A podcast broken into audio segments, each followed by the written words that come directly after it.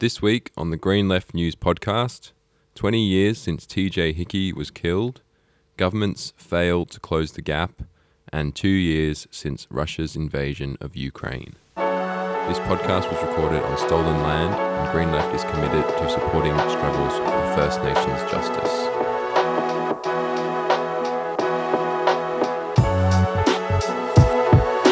Welcome to the podcast. I'm Isaac Nellist, and I'm excited to bring you the latest news this week, starting with the rally on February 17, marking 20 years since young Kamilaroi man TJ Hickey was killed during a police pursuit when he was only 17 years old. So, Auntie Gail Hickey, TJ's mother, and the Hickey family and supporters have been rallying every uh, February 17 for 20 years to mark the occasion where Redfern police chased TJ as he rode his push bike before they hit the bike and flung him onto a nearby fence where he was impaled. And every year since, the Hickey family have marched for justice for TJ. 20 years since a young, beautiful young Aboriginal boy was innocently, and I repeat those words, innocently riding his push bike through his local neighbourhood when it came to the police's attention and they decided that there's a little black boy on a bike, he has to be committing a crime, on the way to committing a crime, or riding a stolen piece of property. So they took it upon themselves to pursue that young boy. And where we stand right now is a high, oh, it's emotional, like, you know, a high place of relevance. Because those who don't know the story, we stand in front of the fence where young TJ ended up impaled and tragically lost his life, all due to the pursuit and chase of the Redfern police.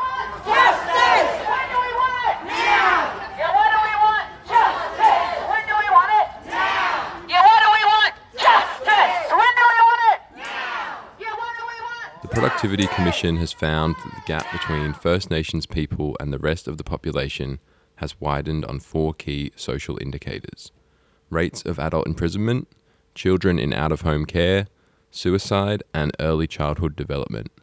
On several other indicators, including life expectancy, infant health, education, employment, and housing, the gap has gotten smaller, but not enough to meet targets agreed by federal, state, and local governments in the National Agreement on Closing the Gap 2020. A new progress report from the Commission, released in January, revealed that all levels of government have, for the most part, been weak and only tweaked or overlaid actions onto their business as usual approaches. The Invasion Day protests this year showed there's a strong mood for real change, rights, and justice for First Nations people that governments have failed to address. Free, free Palestine! Free, free Gaza! Free, free Gaza! From the river to the sea! Palestine will be free! There have been 20 straight weeks of Palestine rallies in some cities, with other cities not far behind, and that is what has led to Labour releasing its pathetic fake ceasefire call, which was contingent on the release of Israeli hostages. But thousands told Albanese that is not good enough and continued to rally, calling out the government for sending arms and military intelligence to Israel, as well as refusing to restore funding to the United Nations Relief and Works Agency, or UNRWA. Israel has launched an invasion of Rafah, where more than a million people have fled to escape its genocidal bombardment of other parts of Gaza. And this has prompted more people to get out on the streets and protest against the genocide, including in Naarm or Melbourne, where the most recent rally was the biggest so far this year. In Meanjin, Brisbane, rally chair Ramar Naji called out the government's description of Israel as a friend in its recent joint statement with New Zealand and Canada and they said, People who commit genocide are not, are not our friends. In Gadigal or Sydney, activists have launched a 24 hour picket of Albanese's electorate office in Marrickville. The picket started on February 11 and is still going strong, even with the heavy rain and storms in the past few days. And they've committed to a permanent vigil and sit in until there is an immediate and permanent ceasefire, the UNRWA funding is reinstated, and Labour ends its support for the State of Israel. The protest is also calling for support for the boycott, divestment, and sanctions campaign against Israel and for support for Palestinian families in Gaza who wish to leave. The picket was launched by Families for Palestine and is being supported by a range of groups. Um, to get involved, you can go down and join the picket at 334A Marrickville Road or email familiesforpalestine at gmail.com to put your name down on the roster. Another inspiring action took place in Bathurst at Lamont Wiradjuri Park on February 11, where Central West New South Wales for Palestine organised a kite flying event for children and families. Organiser Kate Demare reported that on July 29, 2011, the Children of Gaza launched 15,000 kites, breaking the world record during their campaign to lift the siege on the Gaza Strip. And she said it was an important uh, for regional regional areas to take action for Palestine, despite the tyranny of distance. Palestinian activist Khalid Ghanem spoke about the desperate need to end the genocide and save the Doing children of Gaza. Things like here in the countryside, playing with the kids safely, flying your kites up is something normal here. But we cannot do it back home in Gaza. In Palestine, kids are scared going out. They hear bombs 24 hours per day. Like they cannot have normal life. And we, we when we gather here, we want you to remember that we, we hope one day you come to Palestine and let your kids play with our kids there. Lots of people remember the message of peace and rebellion in the music of Bob Marley, with Get Up, Stand Up encouraging us to stand up for our rights and not give up the fight. This became an anthem for young people struggling for a better world. Marley spoke out against apartheid in South Africa and called for a united uh, Africa to resist European colonialism. But now his son Ziggy Marley, who's performing at Womadelaide in March, is a Zionist. And Ziggy has recently raised funds for the Israeli Defense Forces and signed onto a letter condemning Hamas with hundreds of celebrities. And several organizations have called on the Womadelaide Foundation, uh, a registered charity to help migrants, refugees, and asylum seekers, to cancel Marley's performance, but they haven't had any success. The Australian Friends of Palestine Association is asking people to turn their backs on Marley's performance to highlight the dissonance between his sweet words and his actions. And a progressive ticket is contesting the Cairns Regional Council local government elections and for mayor on March 16. Community First wants to make the council more democratic and open, with mayoral candidate Dennis Walls saying the team is campaigning on big ideas, big concepts, and big solutions. He said the team want to hold community forums and involve the community in more decision making. Community First are putting forward progressive solutions to housing affordability, climate action, and expanding public transport, as well as countering the scare campaign about youth crime. If you want to help the campaign, click the link in the podcast description.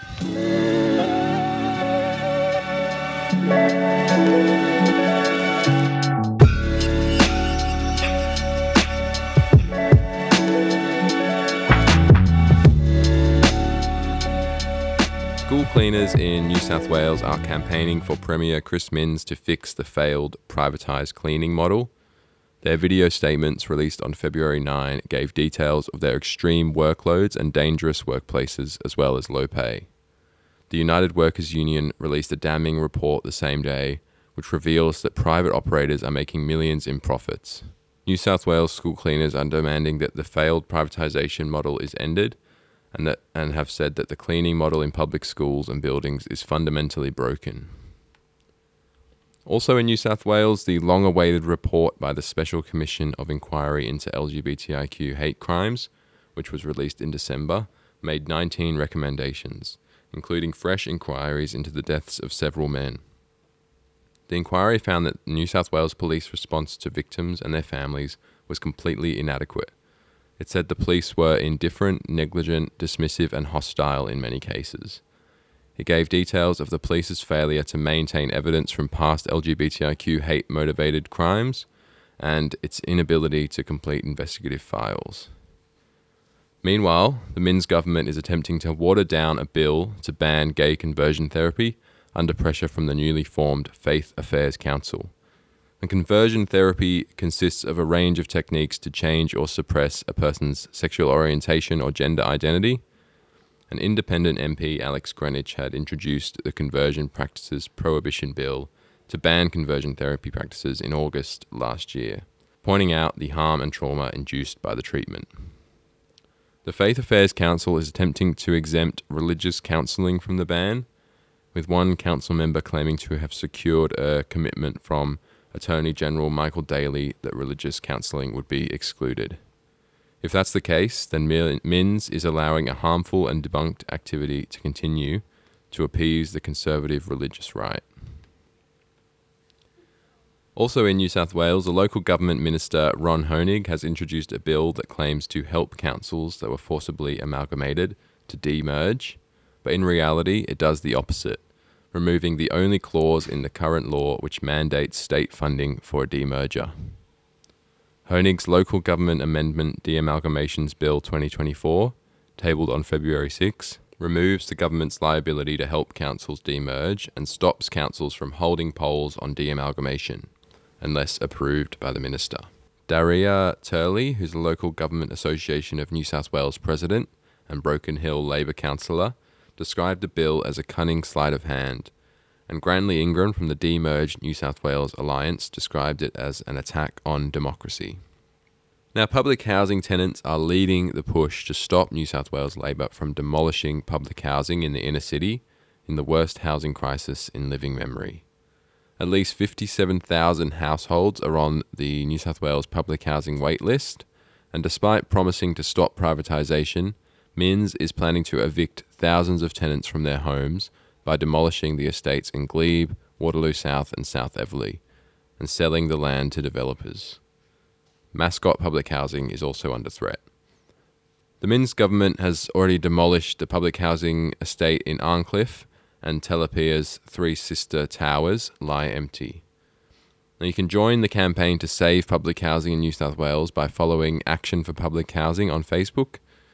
You can also check out the interview I did with Kristin O'Connell from the Anti Poverty Centre, uh, which is on the podcast feed or on the Green Left website. We talk about solutions to homelessness, including governments building and buying public housing the government should spend $300 billion on public housing and increasing Centrelink payments and not on tax cuts. Every person living on a low income, whether they're employed or unemployed, would benefit more from that type of investment than having thousands of dollars go to the wealthiest people uh, on the continent.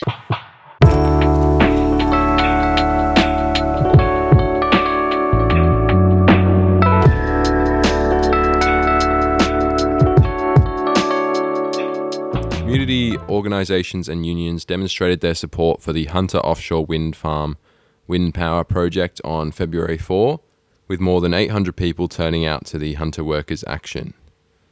Another pro offshore wind rally was organised in the Illawarra region on the same day. The Hunter Wind Farm project came about after a blue collar union led campaign supported by the Hunter Jobs Alliance and Rising Tide, and last year it won federal support for a 5 gigawatt offshore wind zone, which can power 6.6 million homes.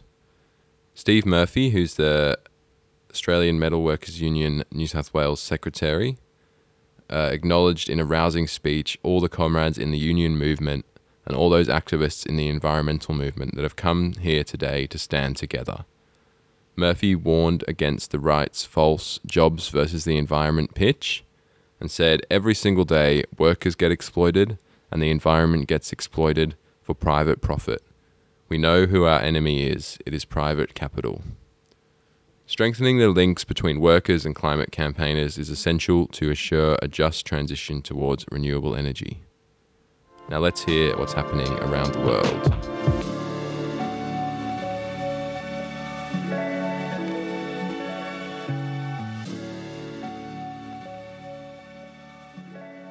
February 24 marks two years since Russia's full scale invasion of Ukraine. Green Left spoke to Victoria Pihul from the Ukrainian Democratic Socialist Organization Social Movement about what the impact of the war has been. She said it has normalized war and has become part of everyday life, and this has meant that other issues such as corruption, inequality, and economic problems have, bec- have come back on the agenda. However, she said most discussions are still conducted through the prism of war and opposition to Russia. She explained that Ukrainian society is not as united as it was at the start of the invasion, as different social groups have had to compromise their interests to varying degrees to win the war. She also said the Zelensky government has not been able to carry out a new large scale mobilization because of the financial costs and the political cost of raising taxes to pay for it.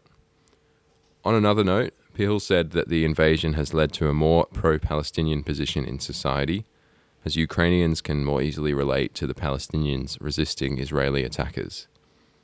However, the Zelensky government is not supporting Palestine, e- even though it has supported the pro Palestine resolutions at the United Nations. You can read the abridged version of the interview on the Green Left website and the full version at links.org.au. A Russian military court has ruled that socialist and anti war dissident Boris Kagarlitsky has spent five years in jail, overturning his original sentence, which was a fine. And the February 13 ruling also means he cannot continue his role as editor of the online leftist media platform Rabkor, or workers' correspondent. Kagarlitsky is one of the few ho- high profile opponents of Putin's war to remain in Russia and is being targeted for this, being labeled a foreign agent back in May 2022. He was charged for justifying terrorism over comments made in a since deleted YouTube video regarding the bombing of the Crimea Bridge. And Amnesty International's director for Russia said the verdict is a blatant abuse of vague anti terrorism legislation weaponized to suppress dissent and punish a government critic.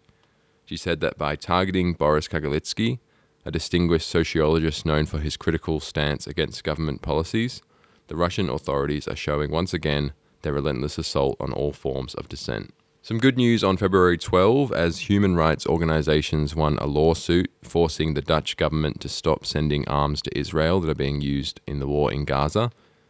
The court ordered the Dutch government stop supplying F 35 jet fighter parts to Israel within seven days due to the clear risk of serious violations of international humanitarian law. The judge concluded, based on reports from Amnesty and the United Nations, that many civilians, including children, are being targeted. And Oxfam Novib, one of the groups who brought the case, uh, the director Michiel Servaes said the ruling is very good news. He said Israel has just launched an attack against the city of Rafah, where more than half of Gaza's population are sheltering. The Netherlands must take immediate steps, and we hope that this verdict can encourage other countries to follow suit.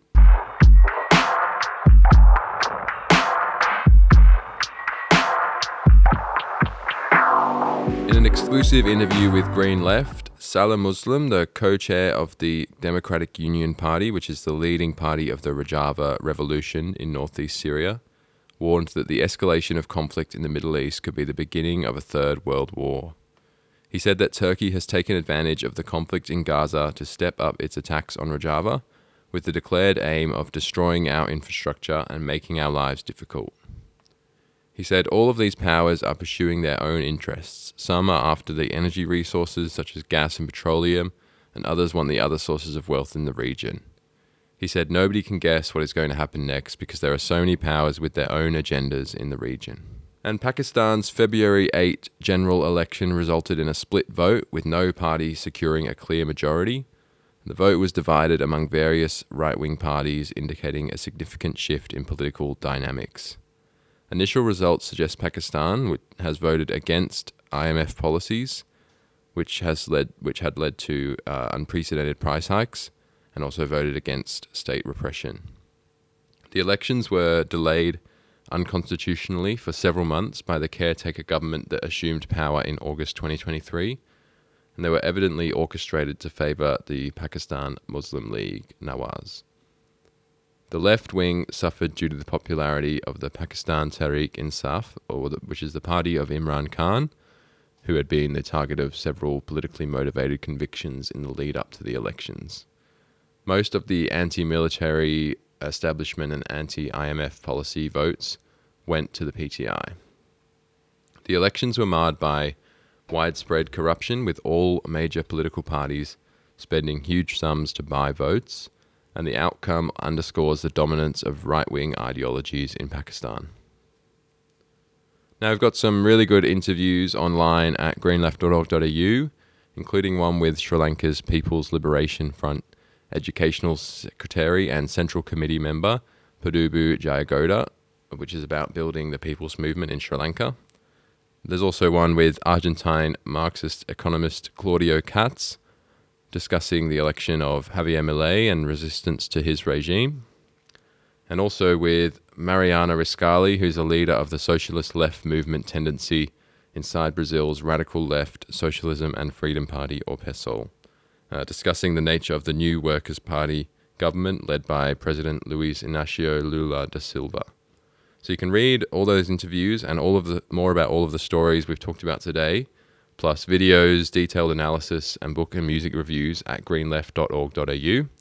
And if you've enjoyed this podcast, please consider becoming a Green Left supporter today from $5 a month and donate to our fighting fund to help us continue reporting on workers, climate, and social justice movements. Go to greenleft.org.au forward slash support to help us out, and your support is greatly appreciated. As always, you can head to the activist calendar at greenleft.org.au slash events to find out about upcoming protests, rallies, forums, cultural events, and more that are happening in your town and city. And the big event that's coming up in the to the end of June is Eco Socialism 2024. Uh, we've got some exciting speakers to announce here on the podcast. Um, so the the Eco Socialism conference will be taking place in Boorloo or Perth from June 28 to 30. And we've already got great lineups, starting with uh, Leila Khaled, who's the legendary Palestinian resistance leader from the People's Front for the Liberation of Palestine's National Committee, who will be joining via video link. Ammar Ali Jan, who's a Pakistani activist, historian, youth leader, and president of the Hakuk e Khalq Party, as well as Salim Vally, who's a South African human rights activist and director of the Centre for Education Rights and Transformation at the University of Johannesburg. So those three are going to be incredible to hear from, and there's also going to be a whole bunch more uh, incredible speakers uh, uh that we will announce over the coming months. Um, so head to ecosocialism.org.au to stay up to date on uh, what's happening with the conference, the upcoming, the different sessions and panels and workshops that will be announced and also obviously the great list of speakers. Um, so thanks for listening, and thanks to Sean Valenzuela for the music in this podcast. And you can find his work by going to at Little Archer Beats or clicking on the link in the description. And remember to follow at Green Left Online on Facebook, Twitter, Instagram, Threads, and TikTok for the latest news and analysis. Thanks for listening.